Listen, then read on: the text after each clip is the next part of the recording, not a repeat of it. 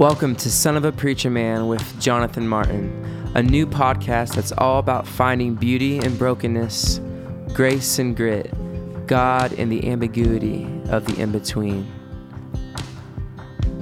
This episode is a reflection from Side A, where Jonathan Martin preached a sermon at Prodigal Church in Fresno, California.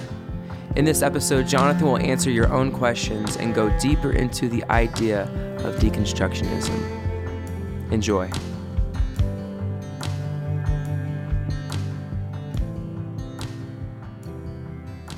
Well, welcome back to Son of a Preacher Man. This is Jonathan Martin. Um, side A this week was a sermon I preached about the two disciples on the road to Emmaus, but specifically focusing on the fact that the road to Emmaus was the road away from Jerusalem. They're leaving the temple.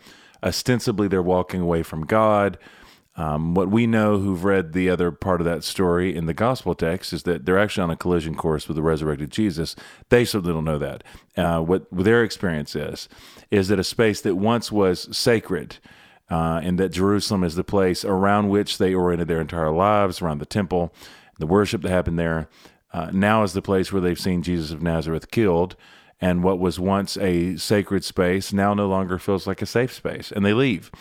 And of course, the point I made, I don't know if this is provocative or not, but for some people, apparently it is, is that, you know, I really believe it is ultimately the Holy Spirit that drives people to leave Jerusalem, to leave the temple. And I don't want to be the person who's begging everybody to stay in the safe, sacred space, when oftentimes I think people have to walk away in order to have their own real, robust experience with God. So, that uh, sets up for what we're doing now with side B. And honestly, I was blown away by the not just the depth of thinking in the questions that uh, some of you guys submitted on Twitter for this week, but the pain that's gestured uh, to kind of through these stories. Really, really remarkable. And I want to give proper reverence to that on the one hand, but also because there were so many questions that were so great, I'd love to get to as many as I can as well. So I'm going to try to walk a line here of, you know, want to take each question seriously, but trying to move a little bit quick and deal with as many as I can because I just think these are really wonderful and profound questions. And with that, please welcome everybody, our lovely producer. He's a lovely, lovely human being, Will. Will Rutherford, everybody. Hey, how's it going, guys? All right, question number one is from Christian Novicki. How do you communicate your doubts and questions in a way that doesn't communicate that you are unsafe or dangerous to others who are not deconstructing? In my experience, both parties appear as threats to each other. Thus, both parties either become violent or distant. Christian, this is a brilliant question.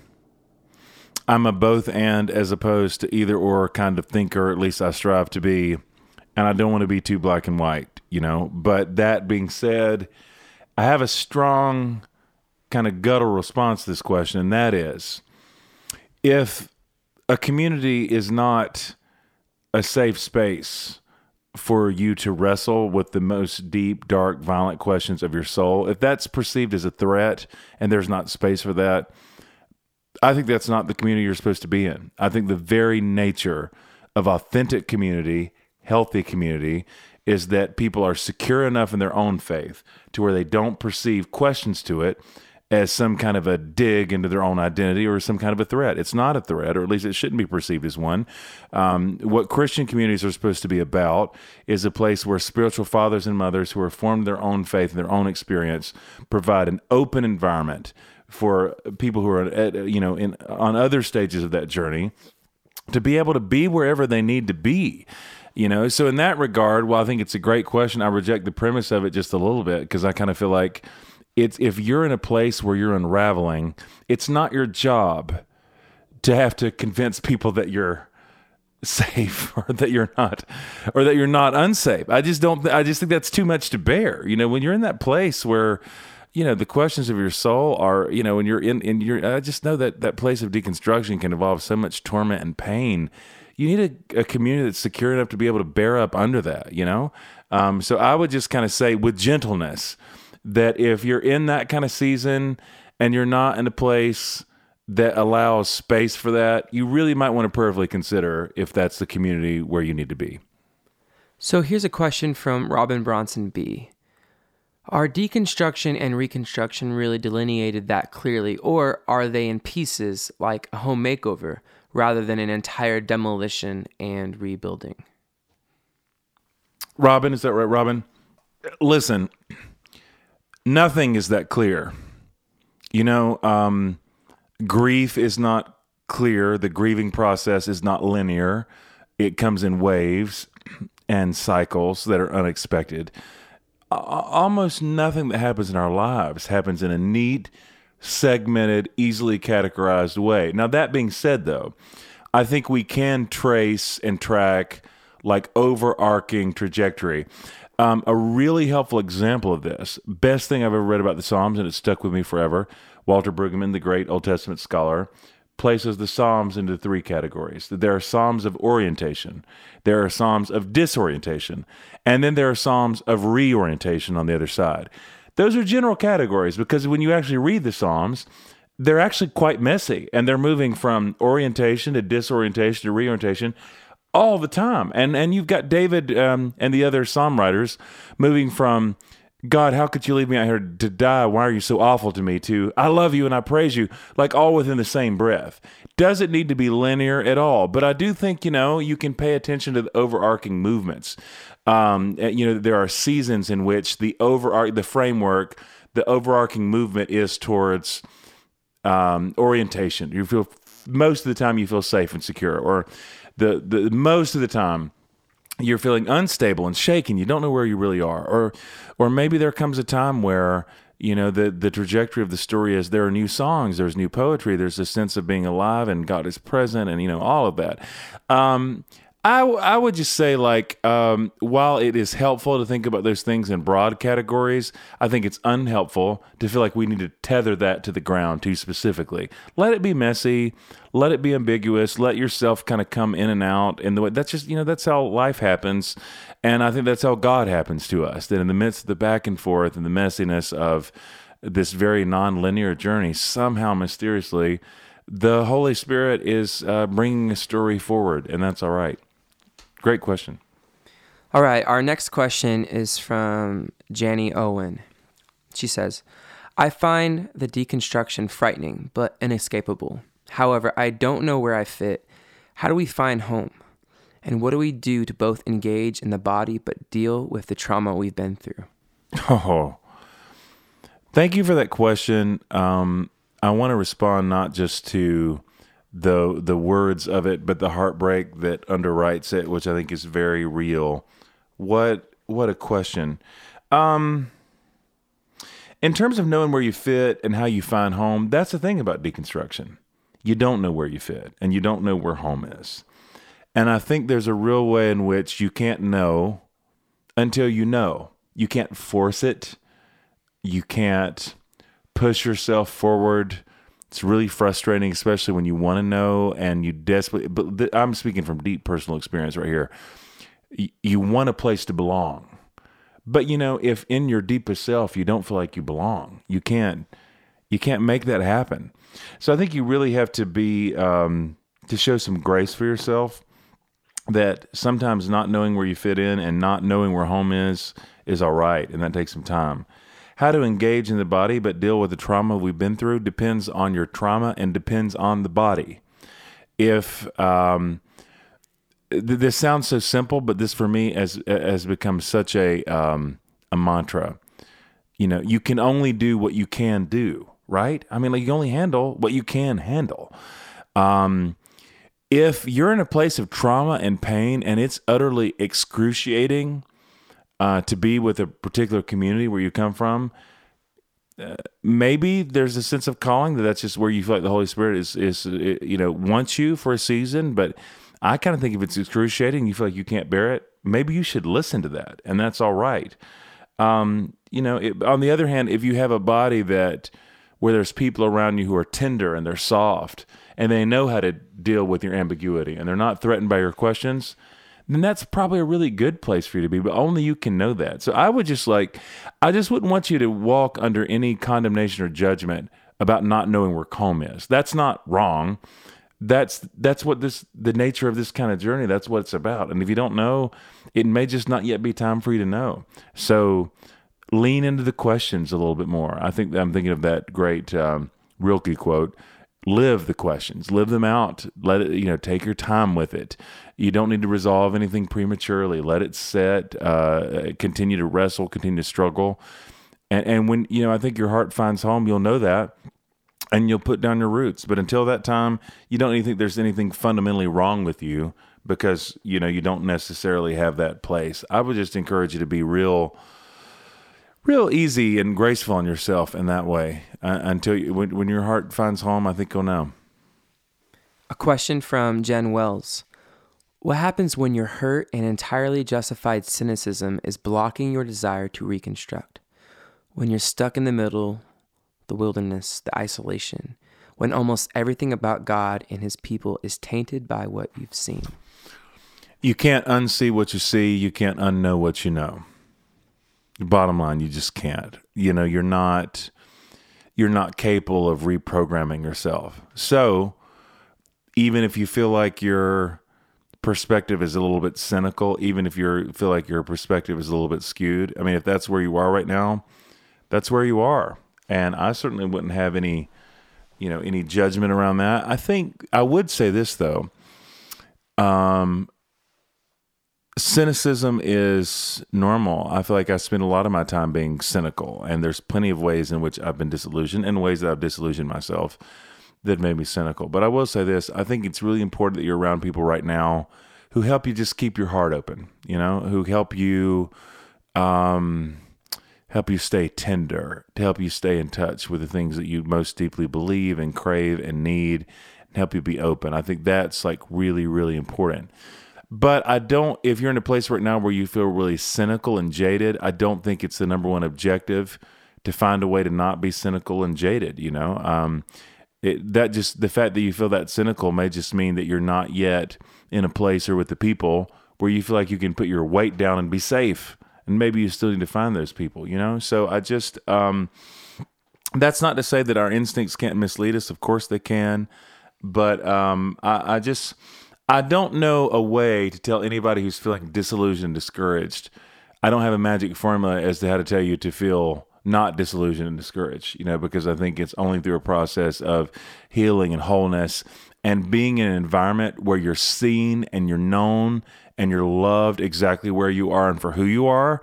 That's where health and wholeness comes. And if you don't have that yet, or you haven't been in that place long enough with such a people yet, you know, you just you just can't force it. And part of what makes this especially uncomfortable is that you just kind of have to allow yourself to uh, to to be in an in between space sometimes, and just trust that because our God is the God of the Exodus, He's a God who's always on the move. If you're in the wilderness right now, if you're in an in between space right now, God has not led you to that place for you to die. You're not going to stay there forever, but you also can't just simply will yourself out of it. So if it's where you are, it's where you are. That's all right. There's grace for those in between spaces.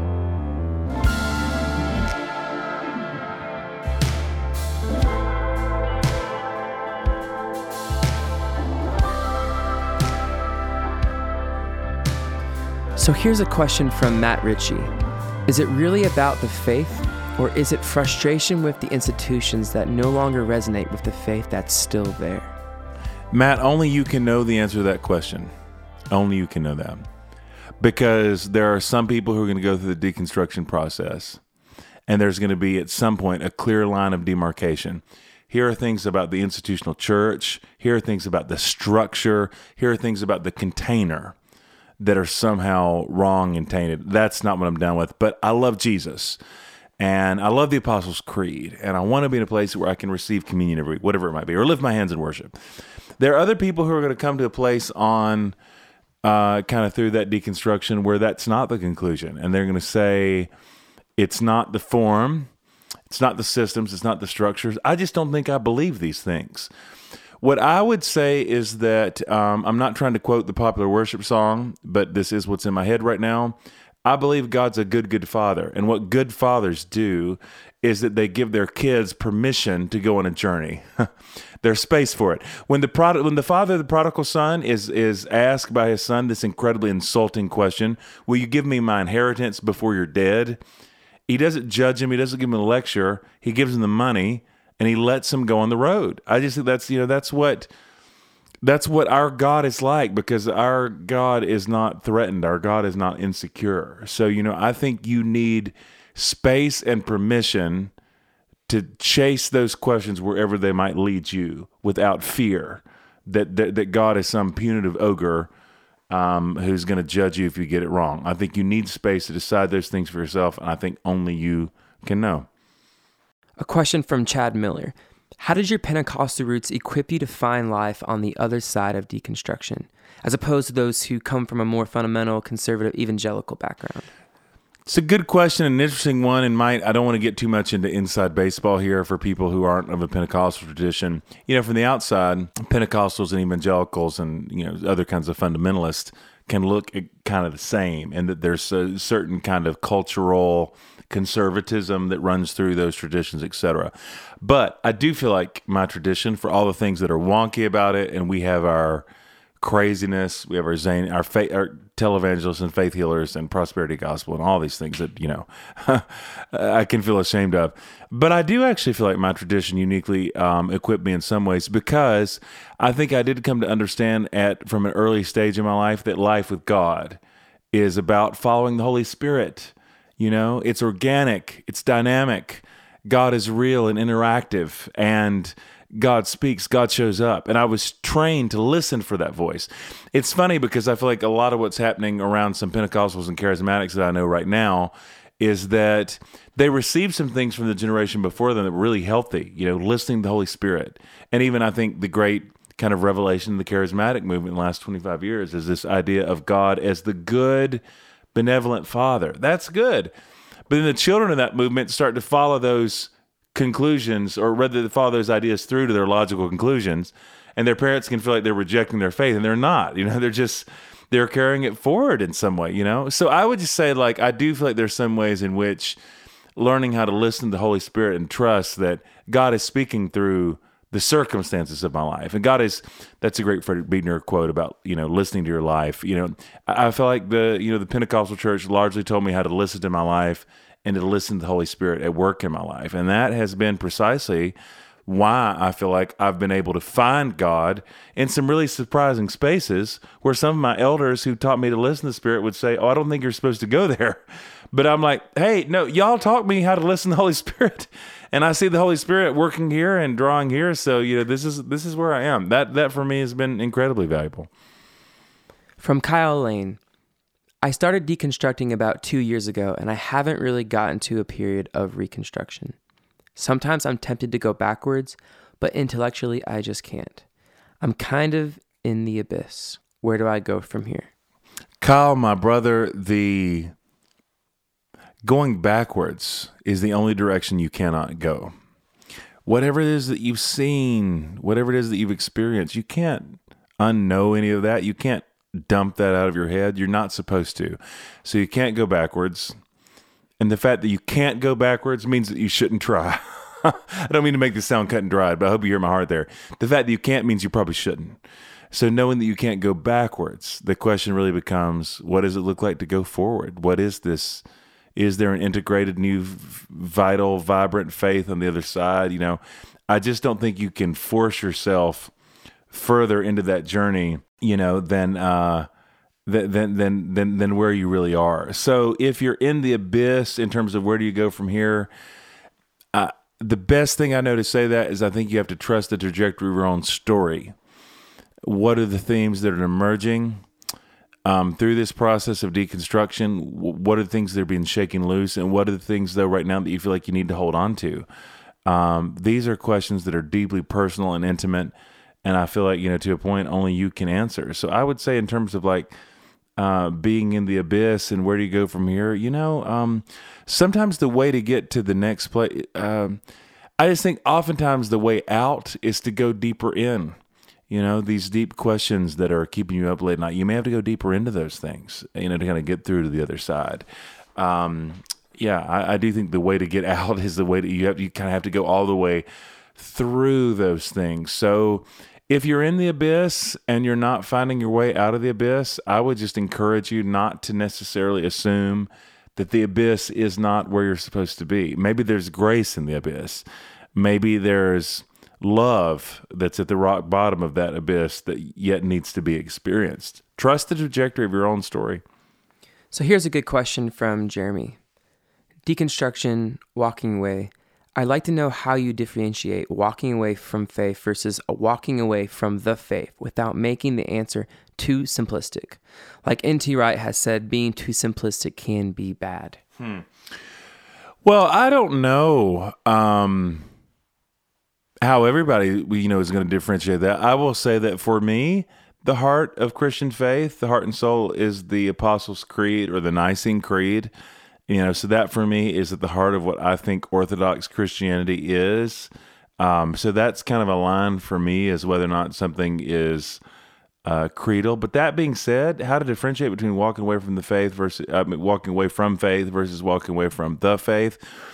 You know, um, again, these are these are deeply personal matters. So, um, and you know, some people look at the faith for what it is and the claims of the creed and say, "I can't go there."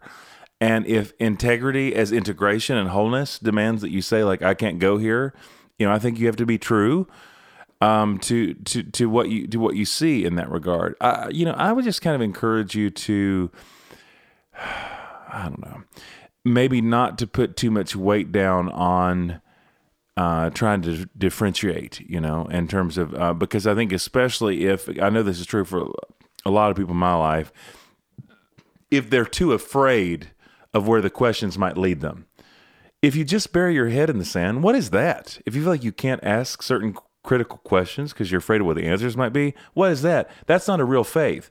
It's not your faith until you're able to stare into the abyss and to stare into things that you you know you really don't know, and yet um, come to this place of some sort of peace and like resolution. So I would just kind of encourage you in that like. Uh, judgment, right? Judgment is to separate maybe this is not a season where you need to be judging and separating, you know, uh, so much like the, the, the distinction between the faith versus a faith, but just like where where where am I and where is God in this, and what is God saying to me now? That that's the um, that that feels a little frail, but that's the best I can offer, or the, at least it's honest. So we're down to our last few questions. This one is from Natasha. How do I find a church in the midst of deconstruction and reconstruction?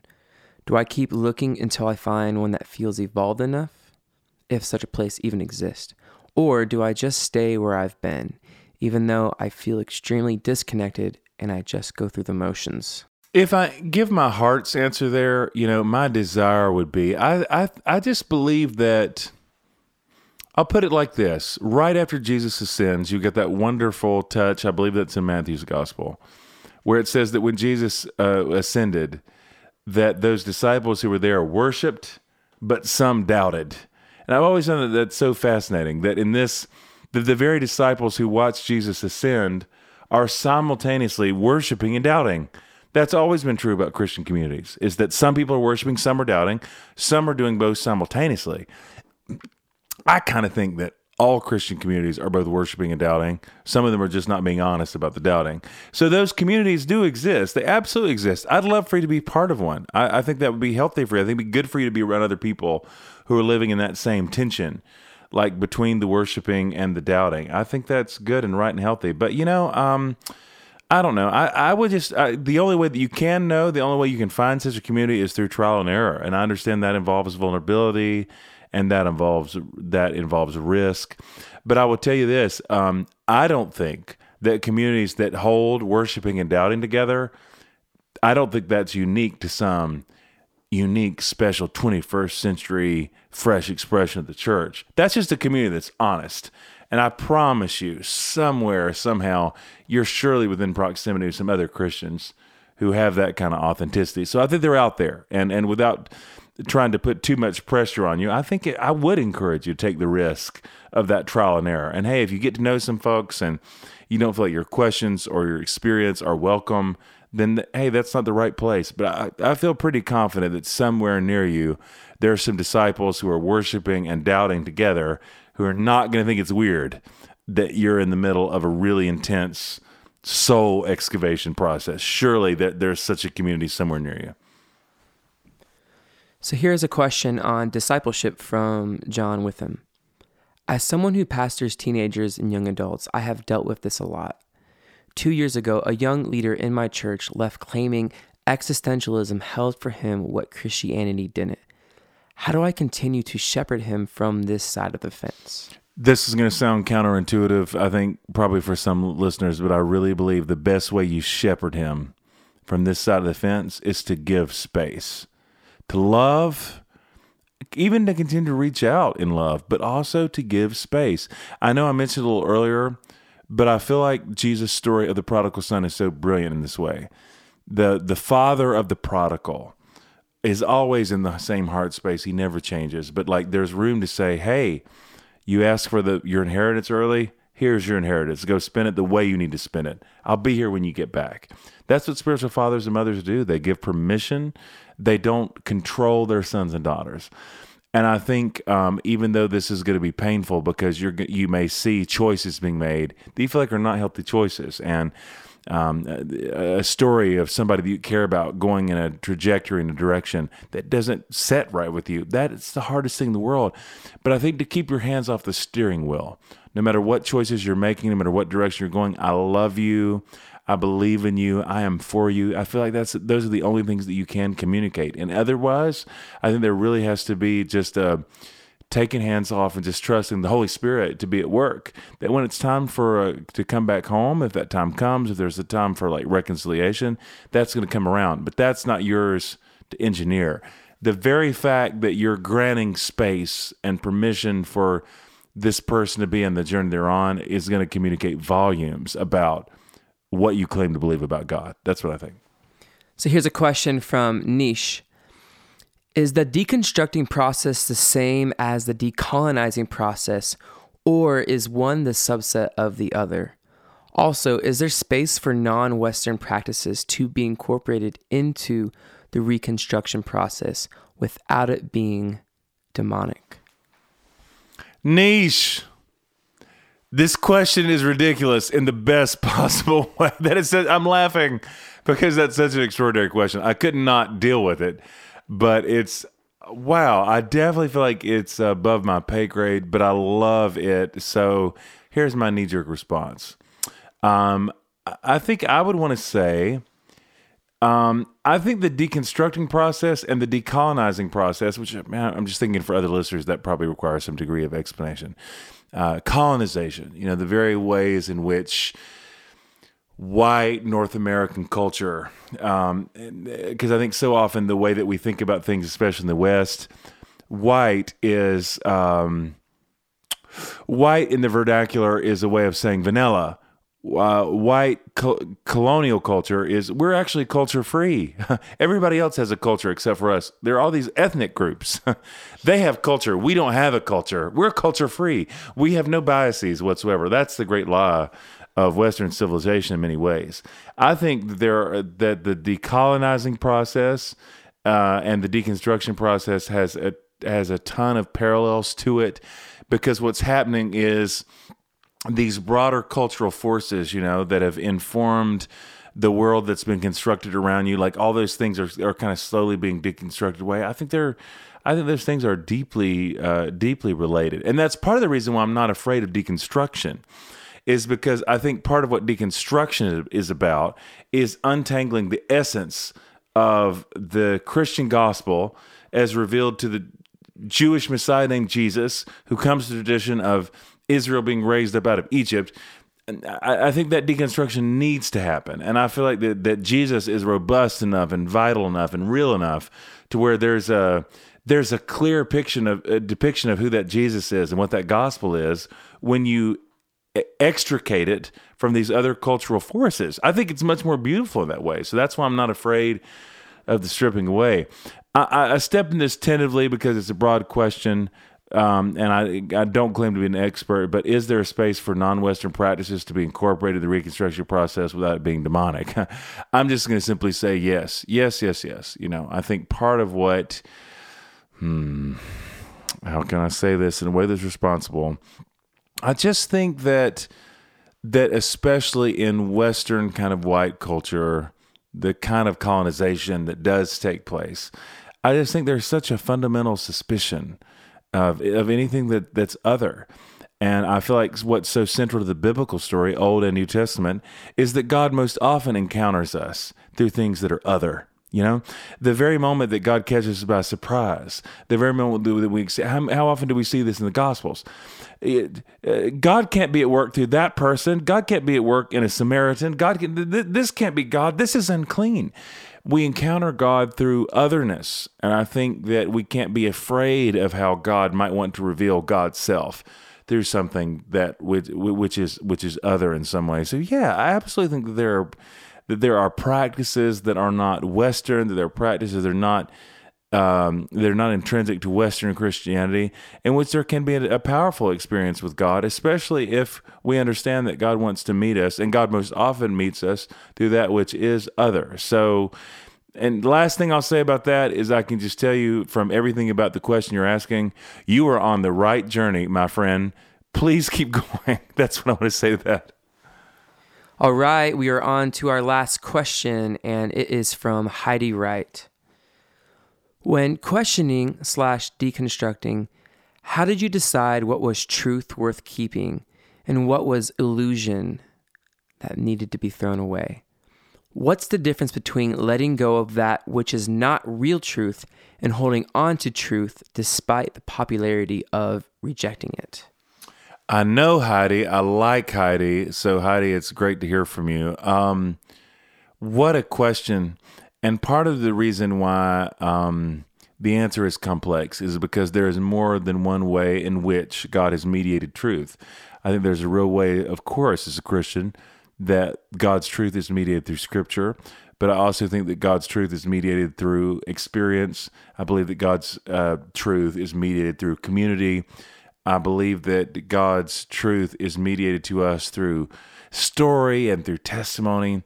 You know, so how do we filter through those things? What is God's truth versus what is just, you know, what's been told to me by particular people or a culture, whatever.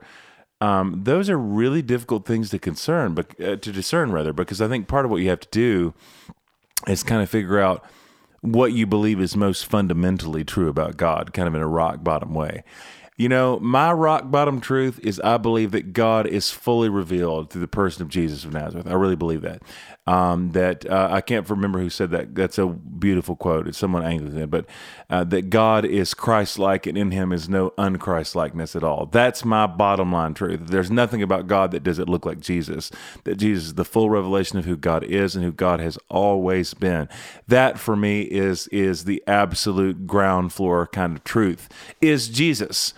And um, you know, it's Jesus that continues to, to surprise me and compel me and like all of that. But in terms of how you discern it, you know, part of what makes it so complex is that all of our ways of understanding truth are informed by our own culture and experience and um, you know by the by the people who have who have taught us all that stuff is in there you know i, I think that if i could encourage you gently um, for heidi or for like for anybody else i, I just i feel like for me at least jesus is that ground level truth and so to you know what what is, what is Christ like?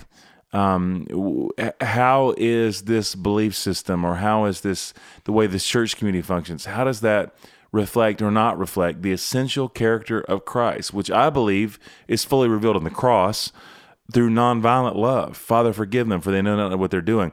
That's the most complete perfect picture of God we're ever going to get is is is who God is in that moment in which he is pressed and even crushed on the cross. You know, so when I see a, a, version of God or a version of Christianity that isn't revealed through that kind of robust, nonviolent love that goes all the way to, to, to death, um, deferring towards the other you know if i when i when i see love that's not about sacrifice because that for me is the is the trajectory of scripture mercy triumphs over judgment and is ultimately through sacrifice that God will conquer the forces of evil at work in the world. That's that's the message for me. And uh, any form of Christianity, any or you know just any belief system in general that doesn't go in that direction of God as God has been revealed fully through the cross is not for me. So I can tell you that that's how I would discern that question.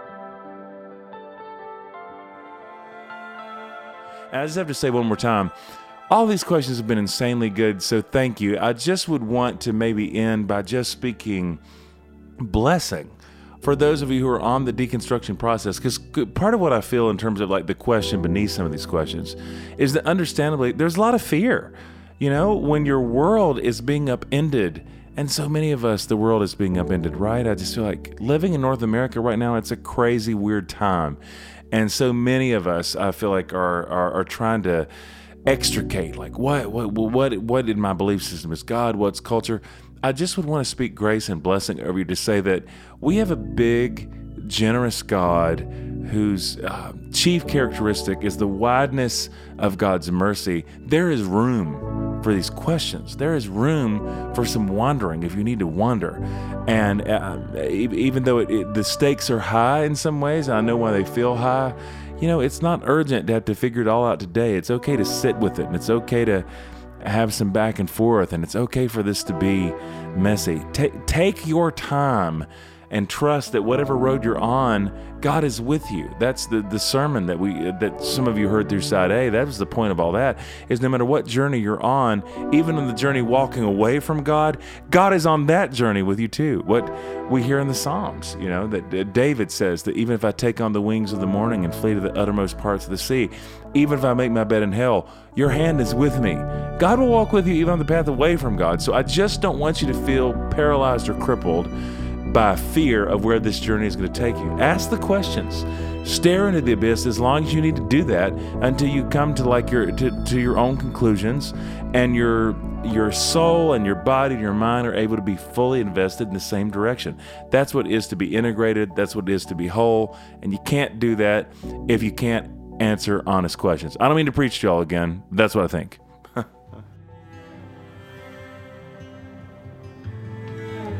I hope you enjoy today's podcast. Like an LP, each episode is divided into side A and side B. Side A could be a sermon, a conversation with a guest, but will always introduce some idea. Side B will always be a creative exploration of that idea through music, question answering with listeners, or quirky rabbit trails off of side A for people who want the deep cuts, not just the singles. No matter who you are or where you come from, we hope this podcast will be a resource in helping you come to know the love that calls you by your true name. For more, go to jonathanmartinwords.com and sign up for our email list.